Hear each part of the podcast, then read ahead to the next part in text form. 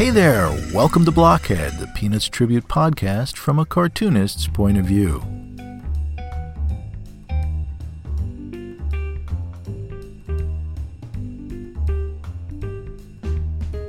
My name is Jeff Grogan, and I will be your host for the next few minutes to talk about Peanuts, Charles Schulz, and all things Charlie Brown, Linus, Lucy, and Snoopy too. So sit back and enjoy.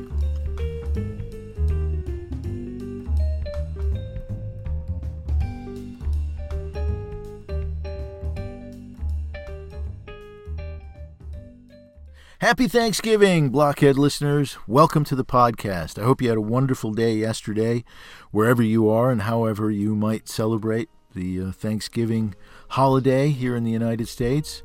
If you're not in the United States, then I'm sorry. Uh, I, I hope you had a nice day yesterday, no matter what you were doing. But here in the U S, we were celebrating Thanksgiving, and uh, which is one of my favorite holidays, one way or the other, because it's really just about giving thanks and uh, enjoying company. Although this year was a little odd for many of us, unable to enjoy uh, large gatherings of, of family and friends. But uh, nevertheless, for myself and my wife, we had a nice day, and I hope you did too. We uh, we spent a lot of time together in the kitchen, uh, putting that together, although she is in charge, definitely. Uh, I'm just there to help out when I can. And uh, and then, you know, we just spent time together enjoying the day. And uh, I hope you enjoyed your day, too, no matter what you were doing.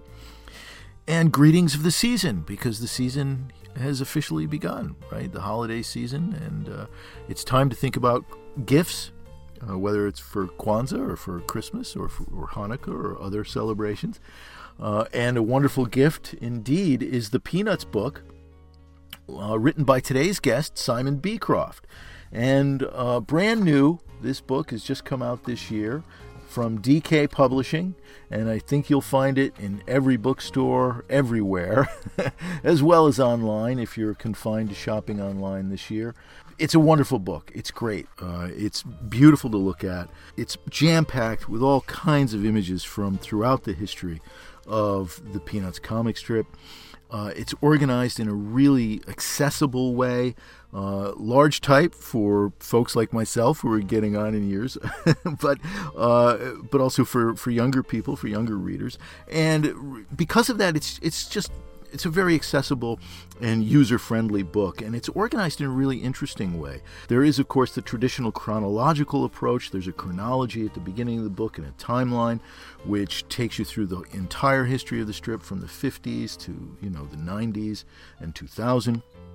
But it's also organized in, in, in, there are distinct chapters, and within the chapters there are essays about particular aspects and characters within the strip and moments in the strip that are highly significant and important to anybody who loves Peanuts.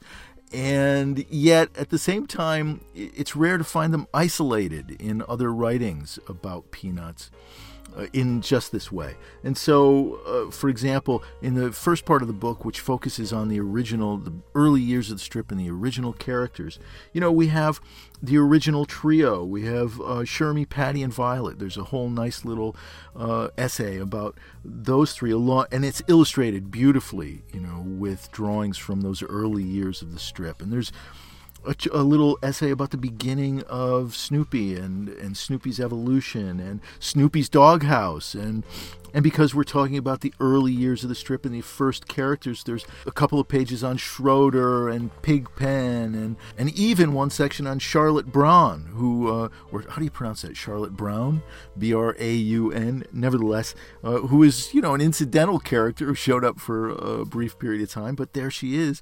There's a section there because, uh, well, she was somewhat controversial in the, in, when she was introduced back in the day.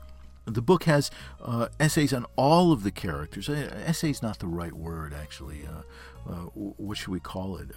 It's a kind of synopsis or summation of the character. Uh, wonderful little uh, descriptions of each character and, and significant moments in their histories. All done really in no more than two pages with lots of beautiful illustrations for each character. The book also highlights those moments and aspects of the strip that are, as I said, rarely uh, singled out.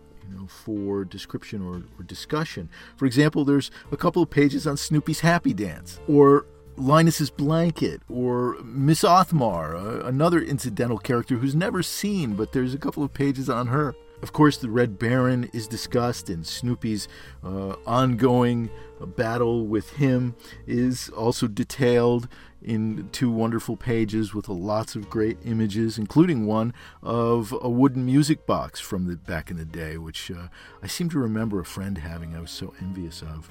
But not only is there a, a discussion of Peppermint Patty, but there's also a discussion of Peppermint Patty's neighborhood and the baseball team and all of the kids in that neighborhood who may not have been important as individual characters, but certainly were important in the strip, uh, in, in the interactions between baseball teams. And of course, for those of us who are cartoonists and interesting in the art of cartooning, uh, there's a couple of pages on uh, Charles Schulz's cartooning tools and uh, his studio and the setup in the studio. So it's got lots of great stuff for the Peanuts fanatic. And you don't have to be a Peanuts fanatic. You can just have a passing interest, and this will, this book really uh, serves the purpose of giving you a lot of background information, and I hate to say without bogging you down in, in a four hundred page biography, but this gives you a great background in the comic strip and its development and all of the characters in a way that is really a lot of fun. And I've enjoyed just picking it up, reading a little bit of it here and there and putting it down again, and then, you know, being surprised the next time I pick it up and finding out what's here Uh, that I didn't know about before. So I encourage you to go out and, and pick this up for the Peanuts lover in your family or among your friends. This is a wonderful addition to their library. So the Peanuts book, a visual history of the iconic comic strip by Simon Beecroft, with a wonderful uh, foreword by Stephen Colbert, of all people, and another great humorist who I happen to like a lot, and uh, I hope you'll you'll head out and pick this up, okay? It's at a bookstore near you. Be on the lookout for it for the holidays, the Peanuts book. And this is, of course, uh, the day after, as I record this, of uh, Charles Schulz's, I think it was his ninety-eighth birthday uh, yesterday. So happy birthday to Charles Schulz. So let's get right to it. A wonderful discussion with Simon. He's a great guest. We talk about a lot of stuff over the course of two hours. This will be in two parts, as they usually are. And we spend a lot of time talking about Peanuts, both all the way through, uh, as well as talking about other things. We even there's even a, a point where Simon asked me a lot about my own work, so we talk about that too. But I think you'll find it an interesting interview for those of you who've been chomping at the bit to get back to some Peanuts Uh, material here on the podcast. I think you'll enjoy it. I've been looking forward to talking Peanuts again, and uh, I hope to do more of it again in the future. So look forward to the next episode with Simon, because it's it's builds on this one in wonderful ways. So, uh, okay, without further ado, myself and Simon Beecroft in conversation. Hello, Simon. Welcome to Blockhead. Hi, Jeff. Thanks for inviting me. Oh, it's great to have you here. It's going to be a, a wonderful uh, opportunity to talk about Schulz, Charles Schulz, and Peanuts, and this wonderful new book that has come out called The Peanuts Book, a visual history of the iconic comic strip that you have written and published through, uh, oh gosh, it's D K, but what is the full name? Yeah, D K, yes. Yeah, it's just okay. It's just D K. Um, they, wonderful book, and uh, I have, have a copy here, and it's it's just beautiful. So congratulations! This is a great achievement. Yeah, it's it's a, a delight to me to see uh, my copy. I have my copy here too. Mm-hmm. Um, it's there's something very special, isn't there, about when when you've spent some time working on something, and then to see the finished article, see the finished oh. thing is just so exciting. When that it actually arrived in the in the mail for me um a month or two ago, and that was a you know that was a fun morning when that arrived. So how long had you been working on the book, uh the Peanuts book? Well, so um probably over a year, I would say, um which maybe doesn't sound like an enormous amount of time um from start to finish, but you know that that you know that's a year of your life. It does take up quite. It's all. It's almost all I was thinking about. Um, obviously, I was doing other things, but almost all the time, in the back of my mind, I was thinking about Peanuts, and I was really research, spent a lot of time researching, a lot of time thinking about it, and trying to find an interesting angle. I think that's, you know, it's one of those. Um, there's a lot of books, of course, um, mm-hmm. not not just collections of the strips, and there's a lot of strips, but um, yeah, eighteen thousand or so. Yeah, yeah, exactly. Yeah. Um, but there's also a lot of uh, what I would say more like the coffee table style of books. So the kind of the books about Schulz, about the strip. And I was aware of some of them. I, I have a few of them on my shelves here. And so I was t- trying to find an angle, you know, a, a way of presenting it that to me, that felt interesting to me. And I thought might be a little bit different to the other books that I'd seen. And so... Well, I guess we'll start at the beginning in a sense. This sounds like it was a really interesting process. Who who approached you about working on this book, or was it something that you had uh, wanted to do yourself? I mean, I yeah, I I was um, I was actually one of the publishers at Dorling Kindersley, or D K, mm-hmm. um, and before I before I went um, freelance as a writer. Um, and kind of freelance publishing consultant, which is what mm-hmm. I do now. Um, so I kind of, so I was fortunate to see the process right from the beginning, because um, I first met up with some people from uh, Peanuts Worldwide at a trade fair, oh. a publishing, uh, licensing trade event. Mm-hmm. Um, somebody in the in the publishers knew um, a guy called Craig who worked there. Uh, they were sort of old. old friends, and we just met because he was there on the sta- on his stand. We were there meeting different, um, looking at different brands, et cetera.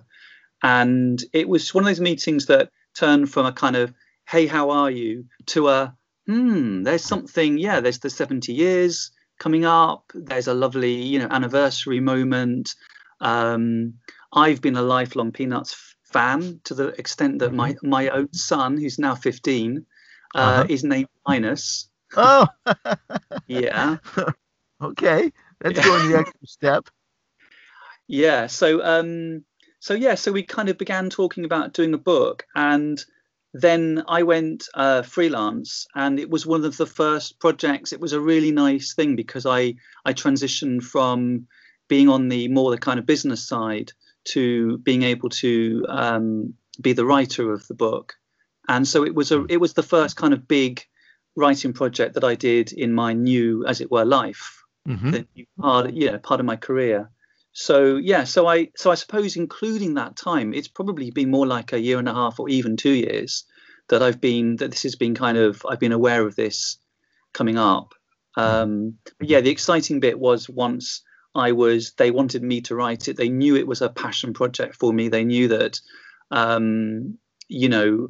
Well, I, I suppose they thought he's got a son called Linus. We'd better give it to, we'd better give it to him to write. I hope you're sharing some of the royalties with Linus. Well, yeah, I mean, he's a fifteen-year-old. He's expen- like all all kids. They're expensive. Yeah, and and don't tell me he's got like scraggly little hair and carries a blanket around. Yeah, and when I make him, when I'm when I. When I jump up, when I jump up behind him, his hair just shoots up on end, and he screams, "Ah!" Does he know? Does Linus know who is his? He's named for? He is, but he's kind of um, he's kind of very cool about it. Like he's definitely aware, yeah. but right. um, uh, you know, he knows he knows uh, Dad has a lot of um, you know hobbies, interests, passions. And um, he takes them all with a kind of slightly more reserved attitude, like, um, I've got my own thing going on, thanks. Yeah, yeah, of course. It reminds me, you know, uh, funny little aside, actually, my my mother, when my name is Jeffrey, Jeff, with a G, which in the United States in nineteen sixty, when I was born, was odd. You just didn't see that. Of course, it's the proper right. spelling. But yeah. it's not, you didn't see that in the United States. And so everybody, when I was growing up, everybody was like, what is this name? Where does it come from? Well, my mother told me when I was very young, the name was inspired by a character in an Agatha Christie novel. And like Linus, I've never been keen to go search out the character. For, uh, apparently, he was a butler. Oh, okay. Yeah. Anyway. Yeah, I suppose that is an English spelling of the name, would you say? Uh, with the, yeah. Yeah. With, yeah. So uh, in the U S, you'd spell it more with the J. With a J, yeah. And when yeah. I was growing up, you know, it was, I mean, people have called me all kinds of things uh, because they just had never seen it before. It's funny now because we live in such a, mm. you know, global society and it's old school now. But in the day, back in the day, it was an odd name to see, you know, among all the Johns and and Michaels that were around when I was growing up. So you, anyway. you I mean, Linus has the same problem, I think, because it's not a common name, mm. um, certainly no. not in the U K. And yes. you know, a number of times he just people can't even pronounce it. They see it written down and they call him Linus, um, oh, and yeah. then you know, like spelling it, they they they have troubles with that. Um, my daughter's called Edie, E D I E, um, and that also gives people problems. She's often uh, pe people call her Eddie accidentally, which annoys her. uh-huh sure well you've saddled so, your kids with some I'm, I know I know I have I have but they I think they don't mind. I think they're okay with their names. Luckily there's I mean there's such a in London, and I'm sure in like well certainly in the U S there's so many different types of names now. Yeah, there's a lot of the common ones that you know that you hear a lot, but the diversity of names I always think is kind of is kind of lovely. And Um, certainly in London, it, it's not unusual to have an unusual name, and you don't. You certainly, I think, you, I think you don't get kind of, you know, picked on for having a uh, unusual name anymore, because in a sense there aren't any, un, you know, unusual names. Yeah, yeah, that's a really good point. You know, uh, be, uh, because we live in a much more diverse and global society yeah. than we did, yeah. and uh, you know, and so no name seems to be odd any longer they, because there are such a wide range of names to choose from right. or even make up on your own. And exactly. so, you know, exactly. so uh, it, which is great, you know. Yeah. Uh, and I, I like both Edie's and Linus's names. And one of the things, it just calls to mind, there's a note in the book. My favorite character has always been Linus. And um, one of the, of course, I was reading the section on Linus, and one of the things you note in there is that Schulz loved that name. It was the name of a colleague of his yes. at Art Instruction, right? And uh, and he loved the name, which is, you know, kind of cool to to note in this little discussion that it, it was just it, and it perfect for the character, you know. I mean, really yeah. quite perfect because uh, it it sort of has an aura about it, you know, Linus. Um, that goes with him, a little more philosophical and, uh, you know, thoughtful, if you will. I uh, would agree with that. I hadn't thought about that, but I think you're right. There's something that's, I couldn't quite put my finger on it, what it is about that name, but I think you're, you've, you've got very close there. There is just something slightly indefinably special about the name that really fits with the character. It, yeah. It's not, it's not Char, it's not Charlie.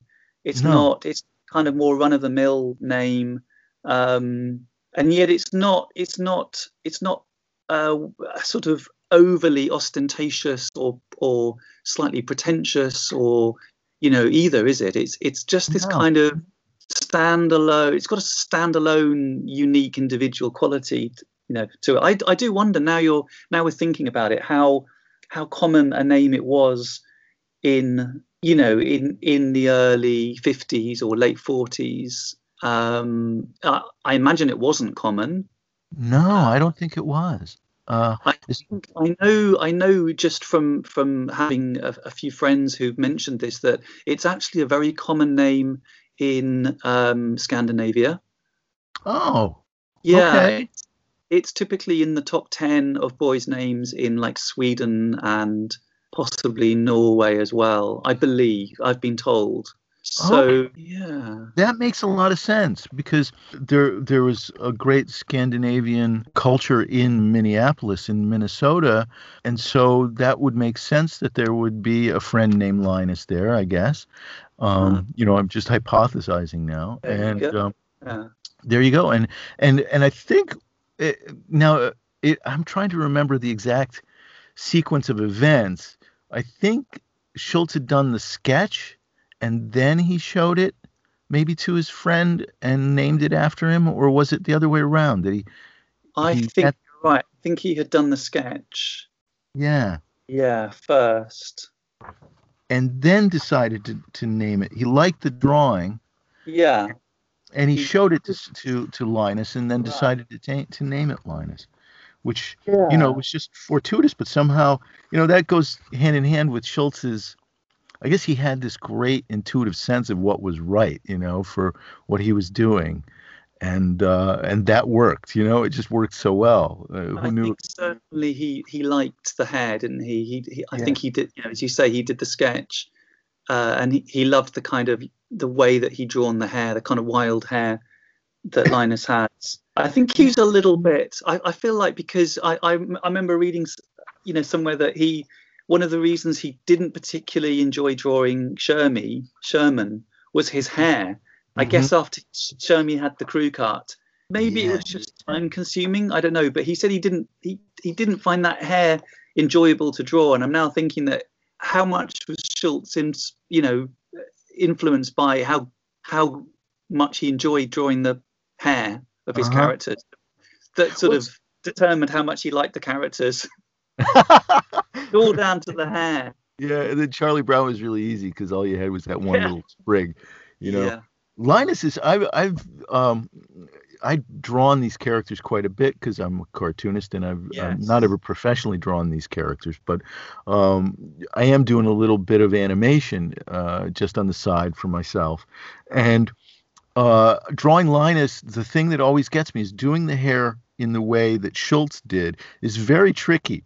And uh, I, I, I suppose this is not interesting to anybody who's, unless they're cartoonists, but drawing, trying to get that curve in the Schulz way, you know, you can, you can put a curve in to draw Linus's hair and do the scratchy lines, but trying to get it so that it, it feels like Schulz is tricky because, you know, there's a kind of intuitive, uh, you know, spontaneity, spontaneity to what, um, Charles Schulz was doing whenever he drew Linus, but then trying to get it into your own hand is pretty tricky. So it's kind of a, it, it's harder to draw that way than it looks. It's, it's kind of funny. I would actually find it easier to do Shermie's hair because it's just kind of a mess, but right. of crew cut, you know, but, uh, I think that's, I mean, I, I know that a few people, I, I know, I've read this, that there's, um, a lot of people would say that drawing the heads the way that Schulz drew them is harder than it looks. Yeah. And there oh. is just something, it looks very simple, but in fact to get that simplicity is not as easy as it looks. But then I think additionally, as you say, with with Linus and the hair, what is incredible about that, the way that he draws it, is it's quite messy.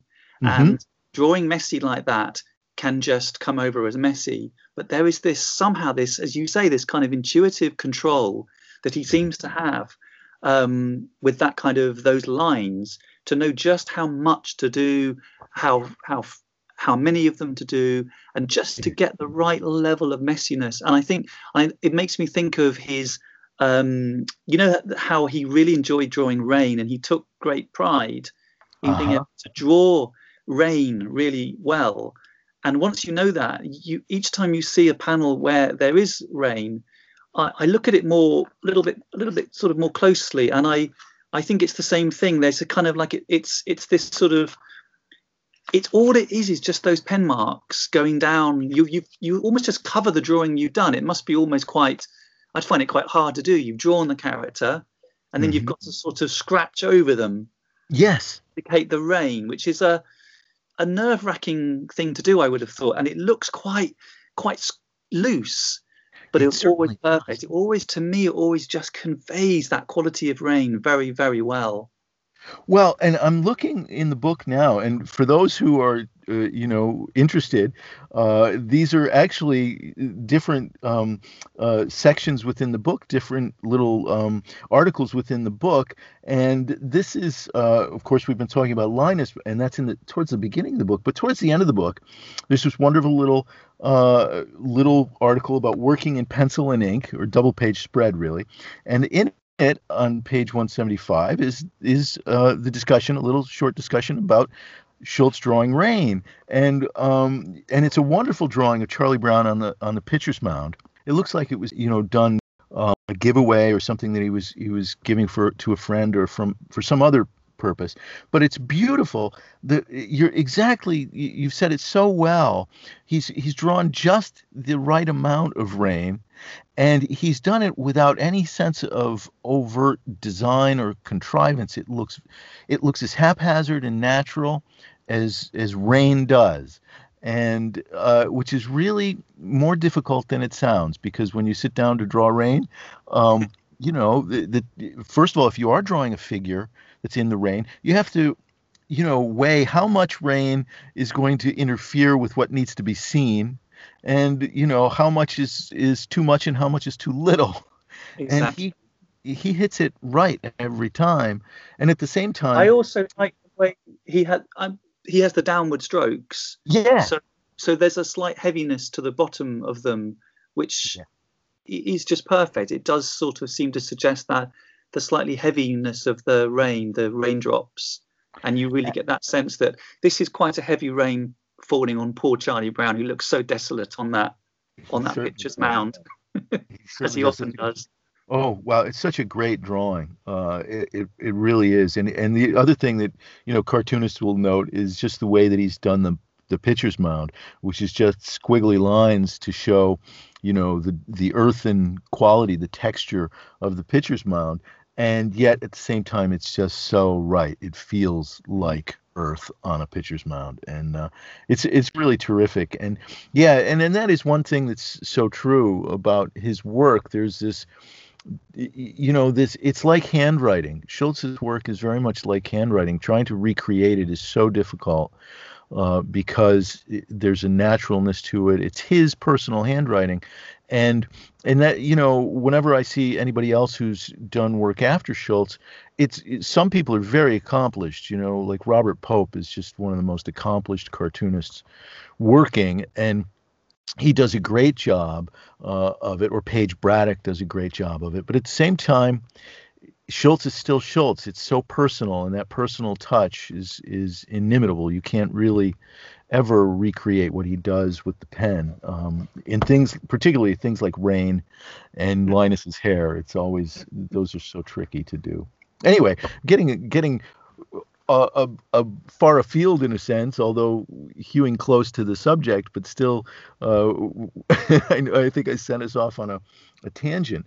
But um, this points to the, the structure of the book, and we were talking about how the book came together and how you got involved in it. And I guess what came first? Was it the, the research, or did you start to like dive into the strip and then decide, okay, here are the here's the way I want to organize it? I mean, how did that come about? Because this book is is organized in a very interesting way, and I've never really seen another book organized in quite the same way about or around Peanuts. And uh, I mean, you know, maybe Chip Kids Only What's Necessary, but that's a very it's still very different from what you've done here. That's an amazing book. It's true. Um, I have that on my shelf. Um, it's a lovely book. I mean, that that's a very unique book, the way that one's designed and, you know, put together. I really do love the way that book has all the uh, has takes the risk, as it were, of showing a lot of the strips, um I suppose at the size that, or closer to the uh, the size that Schulz was drawing them, but quite nice and large in a way that we don't usually see. Um so you can really, you know, you can really get close in on the detail and and really sure. kind of luxuriate in those those pen strokes and that signature mm-hmm. style uh, that Absolutely. you were you were talking about, which I think is a perfect way of describing, um, as you you know, the way that Schulz drew.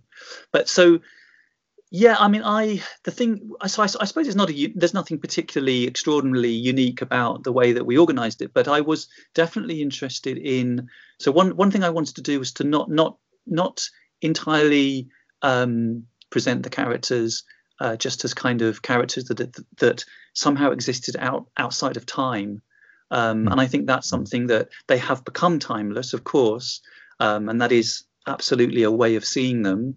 Um, they they don't age in the strip, of course, particularly. Or I mean, the uh, you know, some of the characters do in the beginning, but they are sort of timeless. And yet, I wanted to. Um, I was very interested in, for me, seeing how how the strip evolved mm-hmm. uh, oh, like over the decades. And I wanted to kind of, um, I think because, you know, when I was growing up, um, like a lot of people, I just, I didn't read the strips, you know, in order, like, you know, every every day in a, in a paper. I read them when I saw them. I read them when I found them. Um, I had those compilations, those kind of little paperback books that were just, perhaps they were themed or they were just strips from all over the place. So I, like a lot of people, never, I don't think I ever really got a sense uh, fully of um, some of the little storylines that Schulz developed. And certainly I didn't get a sense of how the strip evolved over longer periods of time. So, and it, it was only really with seeing, uh, for instance, something like the Fantagraphics collected strips mm-hmm. that which I have a lot of. I don't have them all. Um, I wish I did, but I have been collecting them, and I think I, I got up to about nineteen seventy or something mm-hmm. when when I was doing the book, uh, which was enormously useful and helpful, as you can imagine. There's sure. so many at. Um, but that was, you know, that that was absolutely something that I think that I wanted to kind of. So we we presented the.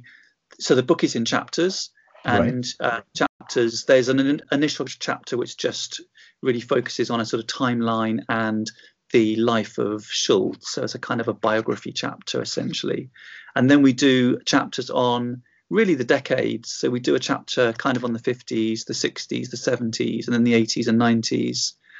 And, you know, that's, so that was really um, the thing that I think possibly makes it different to some of the other books I've looked at.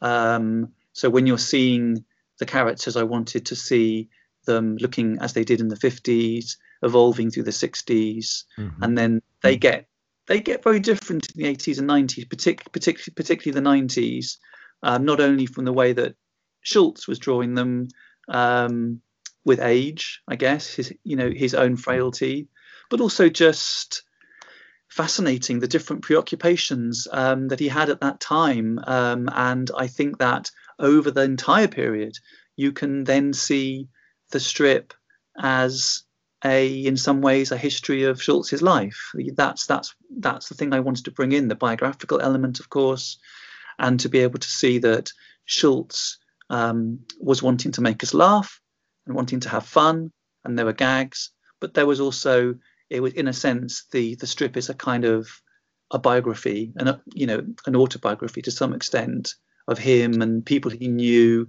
observations he was making about things going on in the culture or his world or life. Um, it, it's just so mul- you know multi-dimensional. And that's what I really want in the book. Well, and I think you do. Uh, and uh, I have to say, I, I really enjoy this book. I really do. Um, I, I, I think one of the things about this book that's great is that you can, you can, like a lot of, you know, coffee table books, you can put it down and pick it up at any time, and which is the way I've been reading it, which is, you know, I'll, I'll pick it up and I'll, I'll flip through a few pages and, you know, get caught up in reading something and then go off and do something else. And that's been a lot of fun, because there are a lot of fun. Chap- the chapters are great, and I love the way it's broken up into these different chapters, which, you know, which are chronological, but you don't over, you don't like hit the, the reader over the head with that. You know, the titles of the chapters aren't the fifties, the sixties, the seventies. It's the originals. It's uh, going global. You know, life goes on. The world is changing. Those are, you know, interesting ways of conveying where the strip is at in the world at that time. But I just love going through the book and like z- z- uh, zeroing in on, you know, a particular detail or a particular uh, concept that you've identified.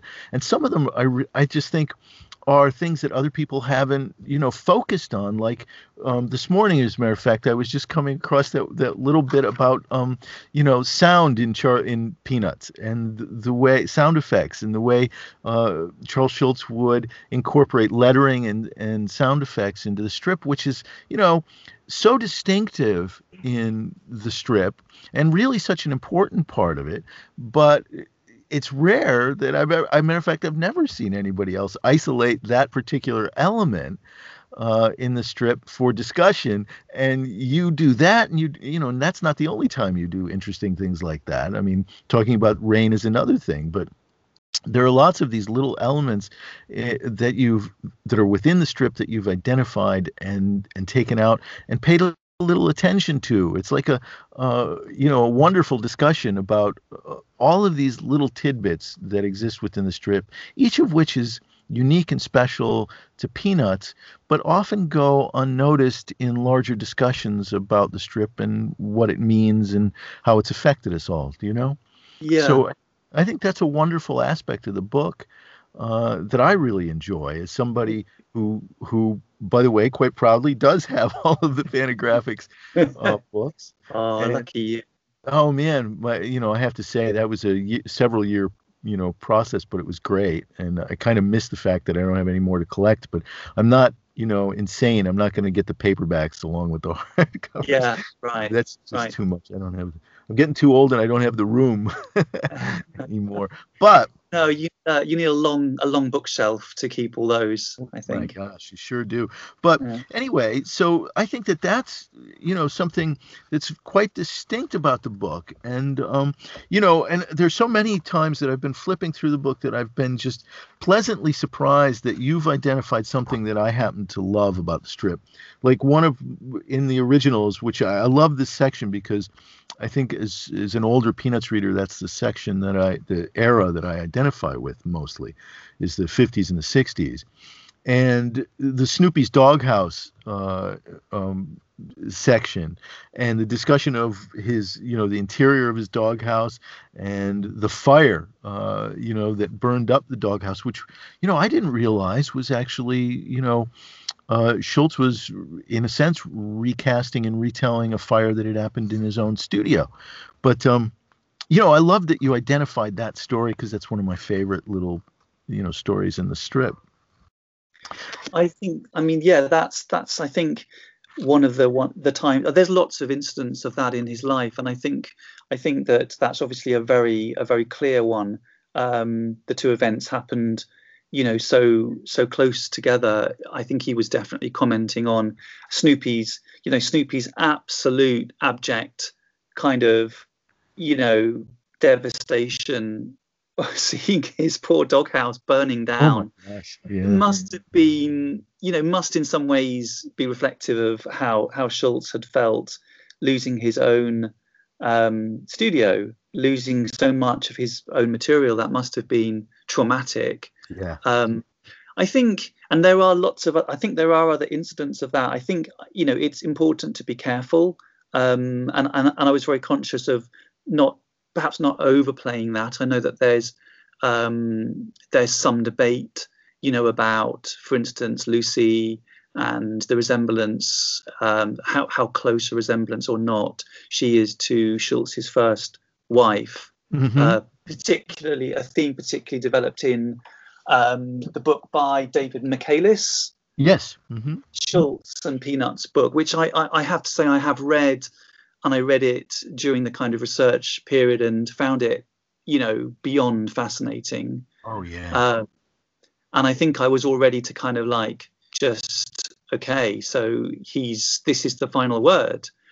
But I was kind of gently advised by um, the studio and by Peanuts just to kind of not not be not, uh, to, to perhaps reserve judgment a little bit more on that. And um, I I then kind of read some pieces that I think Craig Craig Schulz wrote. Um, I found some bits and pieces in various places that really gave me other perspectives on that. So I think that is kind of a bit of a minefield, perhaps you might say, um, as, as, as always is when you're dealing with a real person who really lived, and you don't want to be putting thoughts in their heads or, you know, words in their mouth. Um, So, but but but certainly, having said that, I I definitely wanted to be as biographical as I could in this book, because um, I wanted to kind of straddle the. I didn't want it to be a children's book. I didn't want it. I mean, it certainly isn't, and it isn't intended to be a children's book. I think it's, as you say, it's very, um, you know, it's kind of bite size. You can you can dip into it anywhere. I think children would, uh, you know, I think you could you could show it to a child and they would be interested in the pictures and the colours and the cartoons. And they might read some captions and, and things like that. But I, I want I did want to aim it at a, a slightly more of an adult readership. Um, and so I didn't want to kind of be trying to, you know, write it in the voice of the characters, or or really kind of get into that kind of more, um, I don't know what you call it, kind of more like just, you know, humorous, try, mm-hmm. trying to get into the, or underneath the humor of it. I wanted to, I wanted to be kind of like a historian a little bit. Uh, so have a certain amount of a certain amount of fun. You can ha- you can you can certainly have, you know, fun with the material, but at the same time, I wanted to bring a slightly more studious kind of air to it, so that we were sort of treating it as a grown-up, serious property that has, you know, runs all the way from, as you say, like crazy sound effects, which you'd expect in wildest comic strips, to mm-hmm. the whole side of it, which is philosophical, uh, theological to some extent. Um, you know, it just, it runs, and that's absolutely what I love about it. Is one one day I can be looking at, uh, I don't know, Snoopy in space, and the next the next day I can be trying to find examples of Linus um, discussing, you know, the scriptures. Hey listeners, I hope you're enjoying the podcast. I hope you're enjoying today's interview. If you are and you want to show support, head on over to my Patreon page. That's patreon.com slash Jeff Grogan. At Patreon, you can contribute as little as a dollar on a regular basis to ensure the longevity of this podcast. Your support will help keep it not only commercial free, but free to the listening public. And in exchange, you'll get some pretty neat stuff. There are at least three different tiers. Each level offers its own distinct rewards. So check it out today at patreon.com slash Jeff Grogan, G E O F F G R O G A N. Any amount is welcome, and your support is greatly appreciated. Thanks again, and that's patreon.com slash Jeff Grogan. Right. A testament to the, you know, the breadth of the strip. And what ties it all together is that Schulz, Charles Schulz made it funny, and um, which is, I mean, really quite astounding when, when you really start to think about it. I mean, he takes some pretty heavy subjects like theology and finds the humor in all of them, and finds the humor in our doubts and our fears and all of those kinds of things that are, you know, otherwise sometimes minefields to get through. And uh, and I, and I like the fact that when I go through this, it reminds me of, because, okay, I've read the entirety of the strip through Fantagraphics collections, and I had, you know, I grew up with it and all these kinds of things. Okay, but it's not always in the forefront of my mind, the uh, every subject that Schulz has tackled. And so when I'm going through your book, I come across something like, you know, the discussion of theology and pointing to the gospel according to Peanuts, and and how the strip dealt with those issues in Schulz's own spirituality. You know, it, it's wonderful the way it picks out these elements.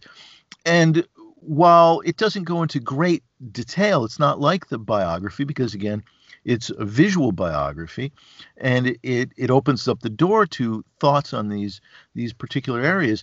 One of the things I think is kind of cool is that I think if you have this book and you are really interested in Schulz, it's going to um, kick off not only maybe some thoughts of your own, but who knows, it might inspire some somebody to sit down and write another article and look more deeply into, you know, a topic like the theology and Christianity and Schulz's work and all those kinds of things, because it It brings those things to the surface. You know, it identifies so many different attributes of the strip and so much of what Schulz was grappling with that it opens up the door to further discussion and further thought, which I think is wonderful.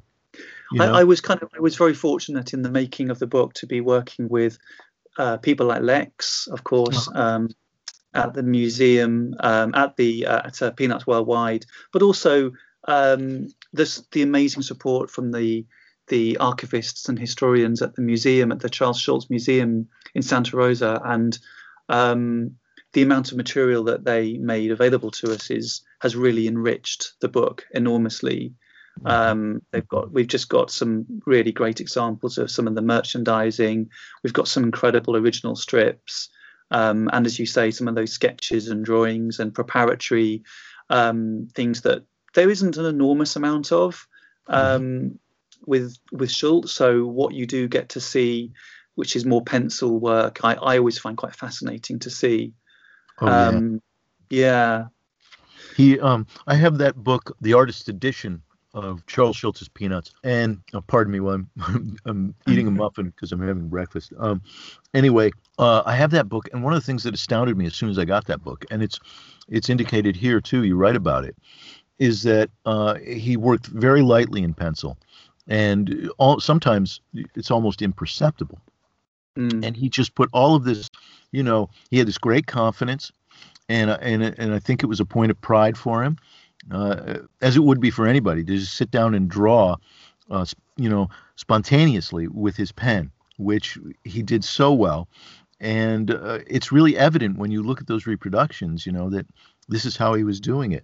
And that's another thing that I really love about uh, this book. There's a, a little section about his working method. And uh, we have a wonderful picture of, I think, the installation at the museum, and another photograph of him behind his uh, drafting table in uh, his studio in the nineteen sixties, which is pretty cool. And, and then one, one of the things I love is also seeing his little pen holder with uh, his pens and the box of um, the nibs for, you know, the radio pen number nine fourteen, which is becoming, you know, kind of a legend in its own right, uh, because that's what he used. He bought all of them when they were yeah. in business. Yeah, this is this is some really great stuff. And I happen to love that little part. I would have loved to have seen more, of course, uh, and and hear more about it. But I think it's just great to have those images together with a little discussion of his working method. And one of the things that um, I, a photograph I don't think I've ever seen anyplace else was this picture of Art Instruction. And I guess it was a publicity shot. And um, Charles Schulz is sitting on a table or sitting on a desk in the back of the the image, which is pretty cool. Um, I don't, I'd never, you know, I'd imagined what Art Instruction might have looked like. I didn't know what it really looked like with all those separate desks and everything. It's pretty cool. Yeah, it's fascinating, isn't it? Yeah, yeah, that, there's, yeah. There's some stuff in here that, you know, obviously you dug pretty deep for. So did you spend a lot of time at the museum? Um, did you go out there and go through their files and et cetera? So sadly, sadly, I didn't. Um, the work that I did with them was all um, just online, virtual.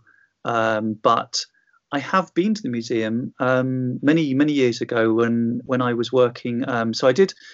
In uh, bef before um, this, I've written a few books around Star Wars, um, and I've spent some time over at Lucasfilm in um, California, mm-hmm. and just a couple of trips over there. I was um, I was there for a reasonable amount of time, a few weeks at a time, so I had weekends free, and I had a hire car, um, so I was able to drive up to. So I just drove up to Santa Rosa, uh, north of San Francisco, um, and visited the museum myself. So I'm I I have a sort of visual image of it. I know I know what it feels like to be in there. Um, but yeah, no, I didn't. Unfortunately, for this trip, I wasn't I wasn't able to. And I think pretty much to, during the time when we were working quite intensively on it, uh, we went into the lockdown period, um, you know, in, in March, yeah. February, March time. Right. So, so you're things just got crazy. Travel was, you know, we were all, all of us work. I mean, I was already working from home. Um, I had my little office, my little desk, you know, set up here in a, in a small room in my house. Um, but yeah, then then the whole world kind of did the same, it seemed, and everyone who was in offices were now was now also working at home, and we couldn't travel, et cetera. So I just um, so it was limited to, in, in that yeah, regard. It had to be yeah, it was kind of my eyes, my eyes and ears, and um, I think he like whatever whatever we talked about finding, um, he he kind of he dug into it and and found things, and he brought. There's a really lovely um, couple of pages in the book which shows an original um, uh, strip, quite large. It's just really just a simple, simple couple of pages, and all that's on it is this strip. So we kind of reproduced it as large as we could within the within the format that we've got, the size of the format we've got. Mm-hmm. um, and it's just a great. This was something that Lex himself found and said, "Look, can we find a place to put this in the book?" And I was like, just. We'll just make a whole spread about it because this is just lovely. Um, and the only place that we kind of really do that So you see that you see a strip from um, when is where's it from? Like probably the sixties, I think. It's the strip where um, Snoopy's lying on his doghouse, and the little birds build an, a nest, a nest oh, on his knee. Well, the yeah. mother bird leaves, basically leaves leaves Woodstock um, as a kind of baby. Okay. Snoopy's tummy. Do you do you remember it? um, I do remember it, and I'm looking for it right now. And of course, I can't find it. That's always the way it is, right? It's it's page one sixteen. Oh, okay, okay. So there we go. Yeah, and it's just a lovely example of like where you can see all the elements that yeah. Schulz did. The the way that you know you put the little kind of um, the copyright line in. He dated in, in in a particular place. There's even an inscription to somebody because he would just often, you know, give the originals away to friends as gifts. Um, and then what I like particularly is just the way that he's folded it. Mm-hmm. So you can, yes. see, you can see the fold yeah. where he would just fold it in half and send it by mail. And I always thought that was really fascinating that you would that he would spend this time drawing this lovely work, which now we would prize and we probably hand I don't know handle with white gloves on, et cetera. Yeah. But there was he him just folding it in half and sticking it in the mail. What's he? Even exactly, I always found that astounding too. You know, that I mean, w- w- did he take it to the post office or did he just mail it? Well, I guess he didn't, right? He had, he probably had a nice big mailbox there. Um, but even still, you know, uh, and this is a period. I don't know if you're aware of this, but there's all kinds of doubt being sown in the in the United States regarding the post office and its ability to uh, function during the election and all this kind of stuff. Yeah. There's a lot of, you know, doubt being sown about the post office. And, uh, you know, it's kind of interesting. This was a period of time when there was great trust in, in our, our postmen and, our, and yeah. the post office. And, uh, you know, my experience has always been more oftentimes than not, it gets there. So, and I, I have a good friend yeah. who worked in the post office, and uh, they they go through a lot to make sure the mail gets where it needs to go. So yeah. anyway, thinking about that, yeah, he just, he'd take his strips and pop them in the mail and fold them in half. It just blows my mind. Yeah, me too. You know? Too. And then here, here's a nice, neat little, you know, detail that you've written here. Uh, Schulz would paste the copyright line in an inconspicuous spot in the strip. So I'm imagining, you know, that Charles Schulz did that himself. He he cut out the little copyright thing and stuck it in the strip where he felt it was going to be, you know, least obtrusive. Uh, I mean, my gosh, you know, Charles Schulz is cutting out the copyright thing and putting it on a strip. So no, we had a little discussion about this, um, Lex and and I. Um, we, we went a little bit back and forth because when I wrote that, I had discovered it um, because there's another book, which was one of the books that sh- I think it's Peanuts Jubilee, perhaps, the one that came out in, I guess, what Jubilee was that, seventy-seven? Mm-hmm.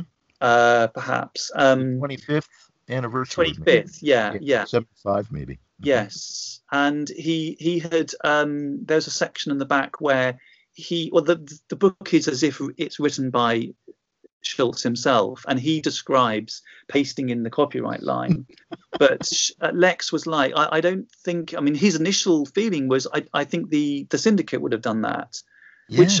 Makes a lot of sense. You, you, as you say, who can imagine? Well, why would Charles Schulz himself be pasting in uh, a copyright uh, line? But he does say that he did.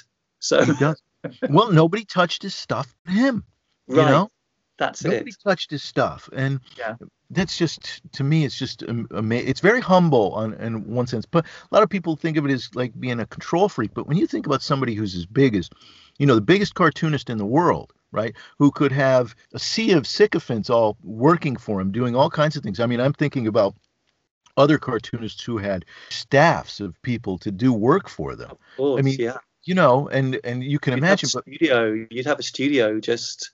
Yeah, but he did everything, you know, yeah. even down to, I mean, maybe he didn't open all the mail, but my gosh, I know in the uh, through the sixties, he was still answering fan mail. And I uh, there's something really just human about that, you know, and uh, I mean, he took, he did not take his fans for granted, and he didn't, and he, and all of the work he, he did it himself, and it's just to me, it's just amazing to think about um, Charles Schulz pasting in this copyright line. Absolutely. But well, I think that does speak to what we were talking about about it, the the strip being a kind of an autobiography of, you know, it was a very, you know, it was so personal to him.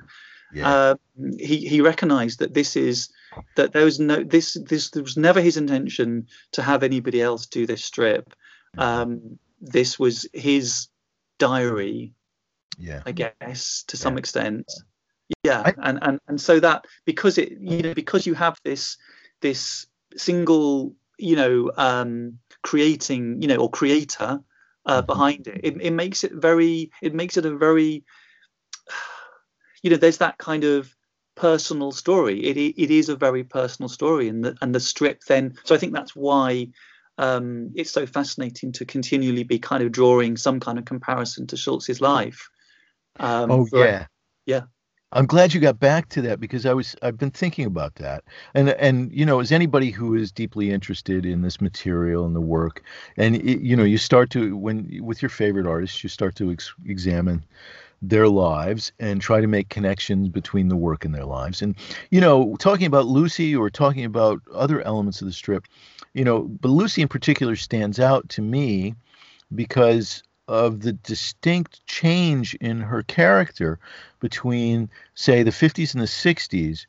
And and even into the seventies, she's pretty much the same. But as she goes into the eighties and nineties, she becomes a very kind of different character, almost somewhat sedate in comparison to yes. the character she was previously, which causes one to start making associations, you know, which uh, which I think is natural. You know, what was it that changed in his life that caused a change in Lucy, or uh, it, or the changes in the, the subjects and the, the material in the nineties, which I think is really kind of very interesting, and that's one of those areas that I think is wide open for discussion, the connection between aging and um you know becoming an elder statesman of kind uh, of a sort. yeah. I always found it fascinating they focused on Rerun in the nineties. Yeah exactly yeah and and the relationship between Lucy and Rerun is interesting. Lucy is much milder, as you say, much kinder. mm-hmm. uh, what you would say perhaps would be uncharacteristically kind. I mean, Lucy's sort of uh, quite supportive of Rerun and and kind of show, shows him the world and takes him out a little bit. Um, yeah, she she's much, much less aggressive towards yeah. him and generally at that time.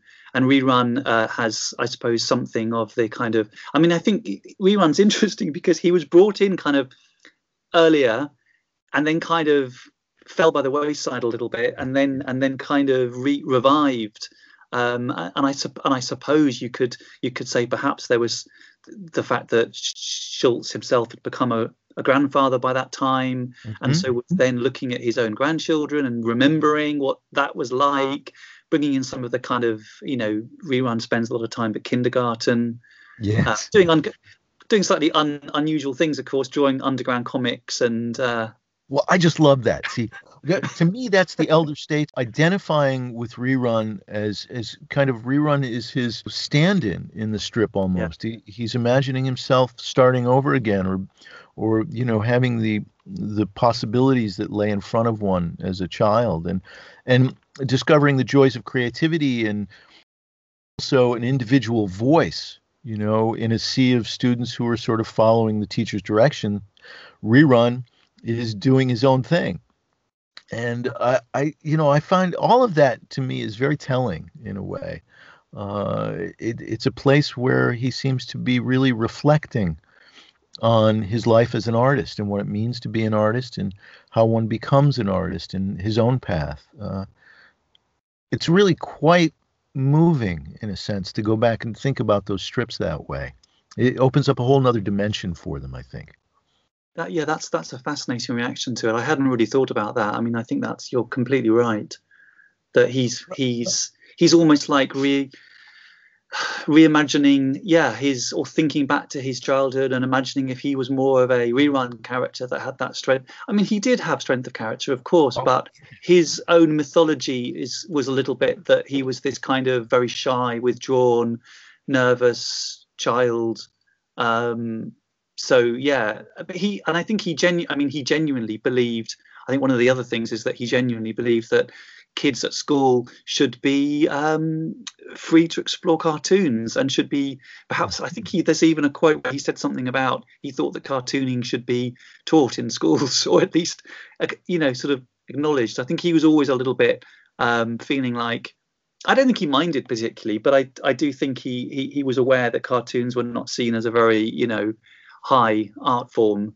Yeah, uh, not, certainly not not in those years, although now, you know, I make a living teaching it on a university level. And, uh, you know, so it's a different ball game now. And um, although I don't know, you know, and even when I was in when I was an art student back in the late seventies, early eighties, it was still frowned upon uh in school. You know, um they would see, I remember a painting class.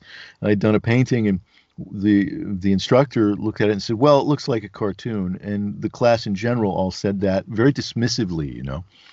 And so it was it was definitely, there was a stigma attached to it. And I suppose because Charles Schulz did have his resentments, uh which made for great subject matter really throughout his life, uh that might have been one of them too, you know. Although in general I think he was very happy with his place in life and his achievement, and he knew, I think he knew how important and and it was to the culture. How could you not know?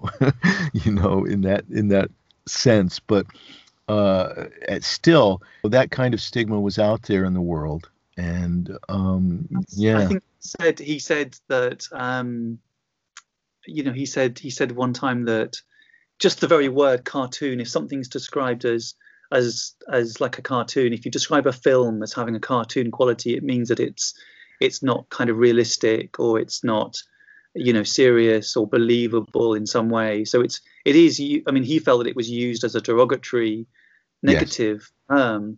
And I, but I, you know, like you say, I I, I don't think he felt that himself at, at all. I think he felt enormous pride, and you know, he understood that cartoons could do whatever you want them to do.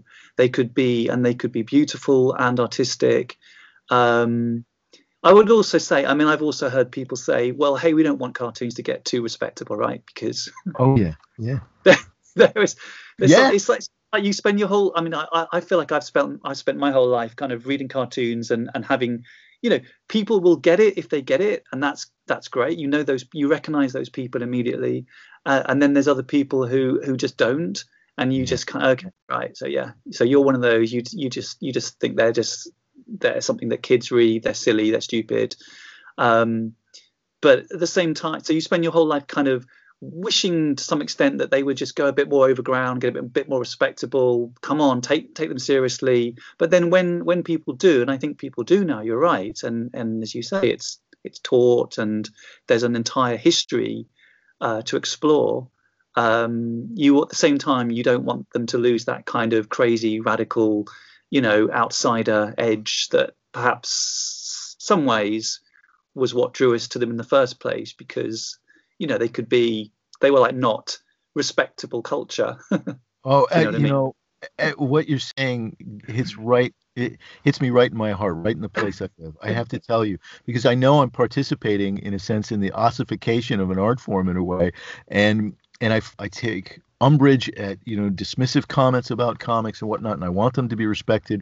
I want there to be museum shows and, and critical writing and, and biographies of all my favorite cartoonists. And I love all of these wonderful uh, compendiums of, of collected works of whatever strip is out there. Was putting together a Fantagraphics, you know, uh, all of that stuff. I, I want all of that stuff, but it, you you hit the nail on the head, though. At the same time, what drew me to comics, what drew you to comics, was this ability to be outside and to to be transgressive, to push up against the acceptable, what is the idea of what is acceptable. You know, the, for comics to live, they have to have the ability to go up against politeness. They have to have the ability to go up against what is considered acceptable and push against it and take an irreverent stance towards it. And I think, you know, we live in a moment where that's increasingly somewhat difficult. Uh, I think comics are becoming more, so much more respectable that to take on ideas or, you know, an, uh, the kind of irreverence that Robert Crumb might have, or that underground cartoonists of the sixties in general had, or, you know, even Harvey Kurtzman back in the in the day, uh, or even Al Capp had, you know, I mean, it, it, it comes up against ideas and cultural mores that push against it and may sort of rein in, you know, the wildness of comics that we've all always loved them for. Mm. Uh, and and so, you know, there, it's a two, double-edged sword. To ask for respectability is, is great, but once you've become respectable, you're also kind of, and successful, you're mm-hmm. also in that some that that straitjacket in a way of what defines respectability. Right. Yeah. And then you and then you're in the and then you're in the business of, and uh, then you start to establish a uh, you know, a canon. Um, these are the greats, and these are the these are you know these are the ones that we should study, and and this comic led to that comic, and you you know it's you you go through that process, I suppose. And I I mean I I studied English literature, um, so I, I'm no stranger to that kind of process, and I I, I like it. I'm fine with that.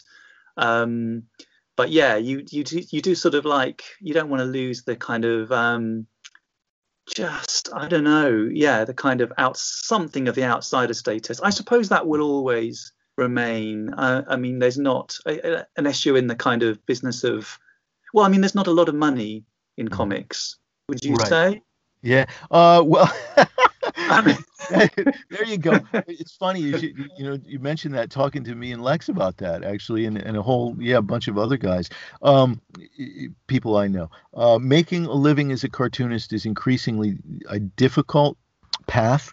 It's always been a difficult path, you know. It's always been, and and I think uh, the kind of security that one hopes for, uh, getting a retirement plan and all those kinds of things that come with a life's work in comics, I think, is very difficult, because whether you you may be, one of the things you, you you notice in comic books, or you notice in comic strips, not every comic strip lasts for for thirty years. You know, uh, a, a lot of them come and go in a year or two, and so you know somebody may have put their life's blood into a comic strip, and it may just come and go and die, and.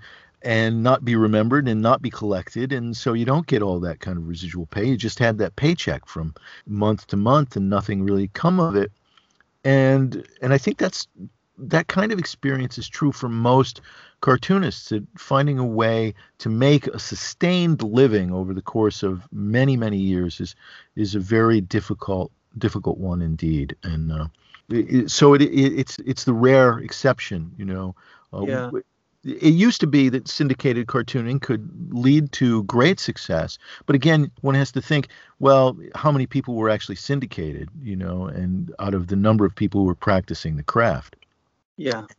So it was relatively... Compare it to people, perhaps. I mean, even people writing um, fiction, books, mm-hmm. novels, where there's a lot of prizes. There's, I mean, there presumably are prizes for cartoons, but I, I can't think of anything as big as some of the literary prizes. And so you're on, it's like you are on a different circuit, um, I think. And that circuit is is perhaps not as kind of, I mean, yes, there are the, uh, you know, there's there's there is a circuit, but it's not it's not the same. It's not it's I don't think it has the same visibility. Um, I always feel like whenever I see something in, you know, the kind of mainstream media about comics, I'm always like, read that, read that. Great. Finally, it's being they're being noticed, and you know that's fantastic, that's great. Um, but it does seem then it, but then it just goes, and it's like few and far between, unless it's perhaps you know a, a, a graphic novel that's been turned into a into a movie, which is happening a lot, I suppose. Right, right. Uh, it does happen a lot, or there a lot of them are optioned, you know, certainly. Mm-hmm. But at the same time, just like with uh, any proposed idea for a film, that doesn't mean it's going to be made.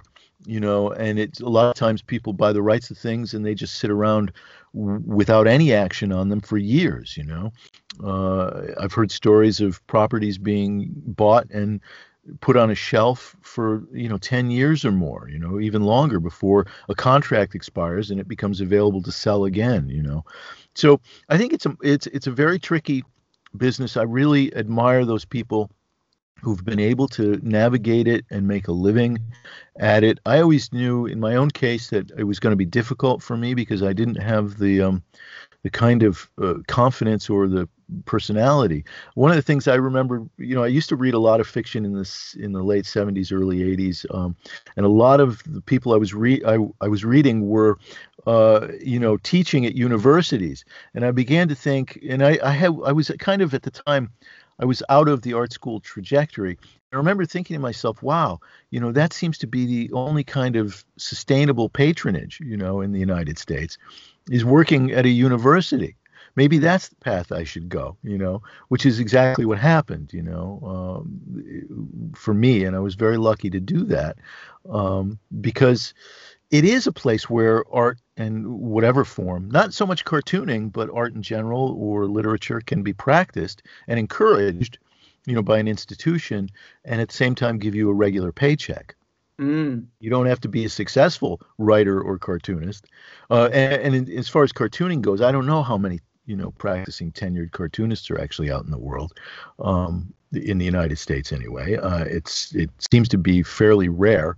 Um, and it, even at my institution, I kind of got in through the back door by being a practicing painter and multimedia artist before I turned my focus back to what I loved originally when I got into art and uh, devoted myself to this. But so I, I still I really don't know. Like, or, um, I haven't seen your I haven't seen a, a, an enormous amount of your work, and I apologize for that. I, I intend I intend to investigate uh, a, long, lot, a lot more. But I do. I, I noticed. I really liked your. I really do like your multimedia, your collage work.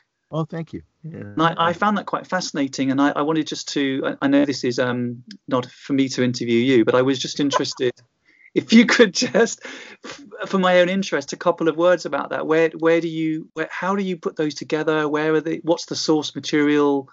Um, have you been doing them? Is you know they just look incredible to me. I really love them. I'd love to have one of those on my wall. Well, um, you know, you just give me your address. I'll send you a book, um, one of the, one of the books, because um, I've got a million of them. Um, what, what what I did was uh, I came out of painting and and uh, mixed media, and I'd always played around with collage. I mean, well, you know, my life story starts off. I was a cartoonist. I wanted to be an illustrator. But, you know, when I went to art school, I got really interested in a lot of different things. And I started going into a variety of things. Filmmaking was one of them. The other thing, and animation, I got into that. And then I got into painting and I got into working in collage. And so after a while working in paintings, I did this whole kind of thing where I was mixing pop culture imagery with, you know, uh, all of this kind of militaristic looking stuff, trying to make a kind of commentary on military uh, equipment and how much culture emphasizes the use of military and all that kind of stuff. It was really a, a period in my life after graduate school that I did that. And then uh, I started getting into making comics.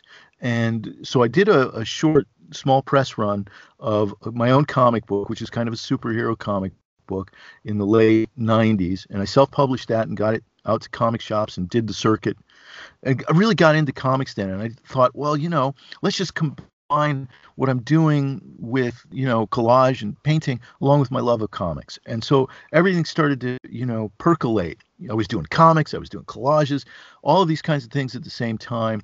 And I was doing these huge newspaper collages, collages rather, using the New York Times, which was my newspaper of choice, as this the material for the collages. And so I do these big, like almost like they became tapestries in a way of newspapers, and that were cut and ripped and torn and pasted together to make these big comics things. And at this, and that, that kind of led to, oh, you know, maybe it could be kind of fun to apply some of what I'm doing here into some of my comic stuff, you know, which had been traditional in an approach.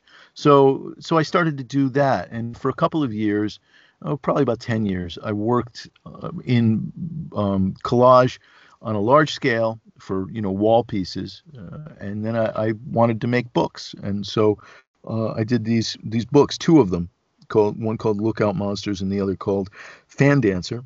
And then uh, I, I did a sequence of, of collages for a newspaper, comics newspaper, that the wonderful Kevin Much and I uh, published together, called Pood, which was, you know, based in my love of comic strips and the idea of using the old size newspapers, which were really big, like seventeen by twenty-four inches, and and using them as a vehicle for like comics as, you know, painting in a way. And mm. so so it was all kinds of, you know, happenstance in a way. Um, just getting back into a love of comics and wanting to combine what I was doing in the studio at the time with making comics. And one thing led to another, and then I ended up doing a comic strip for a, a bunch of years on Go Comics, and you know that led me back to making comic books and animation. And now I'm not even worrying about, like, I, I've got this love of collage I want to get back into, but um, I've always got something that's in the way. You know, I have tons of stuff. I mean, the material I use is uh, uh, right now for Fan Dancer. I used a whole pile of different stuff. You know, I have books and books of, of old, you know, catalogs from Sears and, and uh, uh, wallpaper, and, um, all the kinds of stuff collage artists have, which is yeah. you know, tons of stuff that you can rip up and tear, you know, and, yeah. and a bunch of little comic books, uh, too, which were, you know, the kind that covers were torn off of and, you know, were never very popular. Uh, things that people threw away that you find in a, uh, a thrift shop someplace. And, mm-hmm. uh, you know, just putting it all together. I love the happenstance of, you know, throwing those things together. And collage is very spontaneous. Uh, gosh, I keep screwing up that word. Very spontaneous. You say that so spontaneously. Yeah, I know. I screw it up spontaneously. Uh, but anyway, you know, so it, it was just a a process. And it was a life process, really, you know, of bringing together a variety of different influences and um, going with them. And, um, you know, just having a lot of fun with it, um, and also just finding it really interesting, really challenging, exciting, you know, the kinds of, of meaning that can be conveyed by the bumping up against elements bumping up against one another. Mm.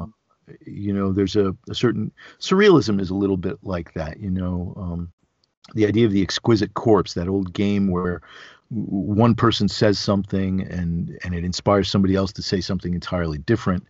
Um, and you, you make a series of drawings, you know, based on that. It, it's, there's a, a quality about it that I really enjoyed. And yeah. this is completely off topic. Allow, allowing a little bit of the random into into mm-hmm. things, which um you know you we kind of access that uh you know in a sort of subconscious, unconscious way, and those links and those, if you allow that kind of random element in, it can be so wonderful and so surprising. And then you you turn around and you look at it and you're surprised that that came out of your head. It's sort of a, a different, I suppose, a different uh, intention to. Well, a, a different instinct to that more intentioned approach, where, you know, you're you're deliberately choosing every single thing you do, which is great. Mm-hmm. And there's no, I don't mean to compare the two types, the two types of approach, and say one is better than uh, the other. But I and I really, I really like them both. But I, I really do. I think your, you know, the collages. I mean, I've looking a little bit at the comic strips you've done as well are amazing, but.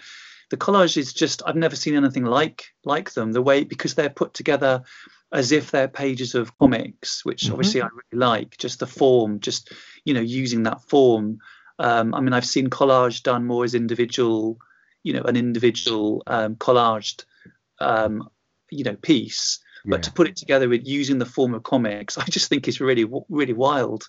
And well, thank you, and and I'm glad you enjoy it. Um, it's something that I really want to do more of, and and probably will do if I ever find a break in between some of the other stupid things that keep me um, occupied. But you know, it's a very different process from writing a comic strip, wherein you are particularly like, say, a traditional comic strip, which I was trying to do for a while, which was, you know, maybe it was just like a, again, kind of like an archivist's interest in medium, but it was like, okay, here's a challenge, you know, see if you can do a comic strip and, and write one and all of that.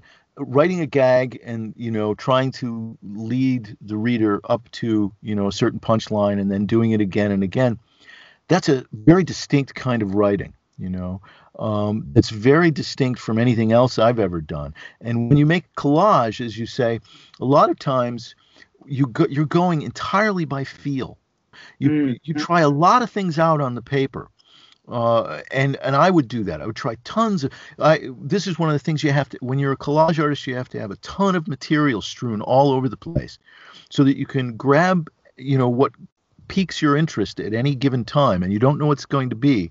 And you put it together with something else, and it either, there's either a spark or there isn't. Yeah. And you don't, you know, consciously necessarily know why there's a spark or there isn't. And that, I love that. And it's very distinct from, mm. the other way of making comics, which is, which you're encouraged to do, say, if you're going to do a traditional comic book or something. Well, let's plot it out, you know, mm-hmm. and let's see how it develops. But let, let's plot it out entirely, you know.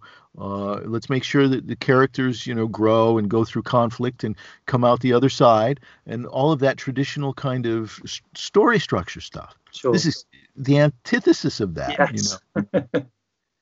The um, like I say, I, I haven't explored your the other side of your work, your your strips more, you know, in more detail. But I have to say, I the first one I read, literally the first one I, I looked at was a Jetpack Junior Oh, one. Okay. And it made me laugh because it's one where um, he discovers um, uh, uh, something in a box that reminds oh. him of his past life, and it yeah. turns out to be a blanket. Right. And Go. And then he just he just shoves it behind him and says, "Who needs it?"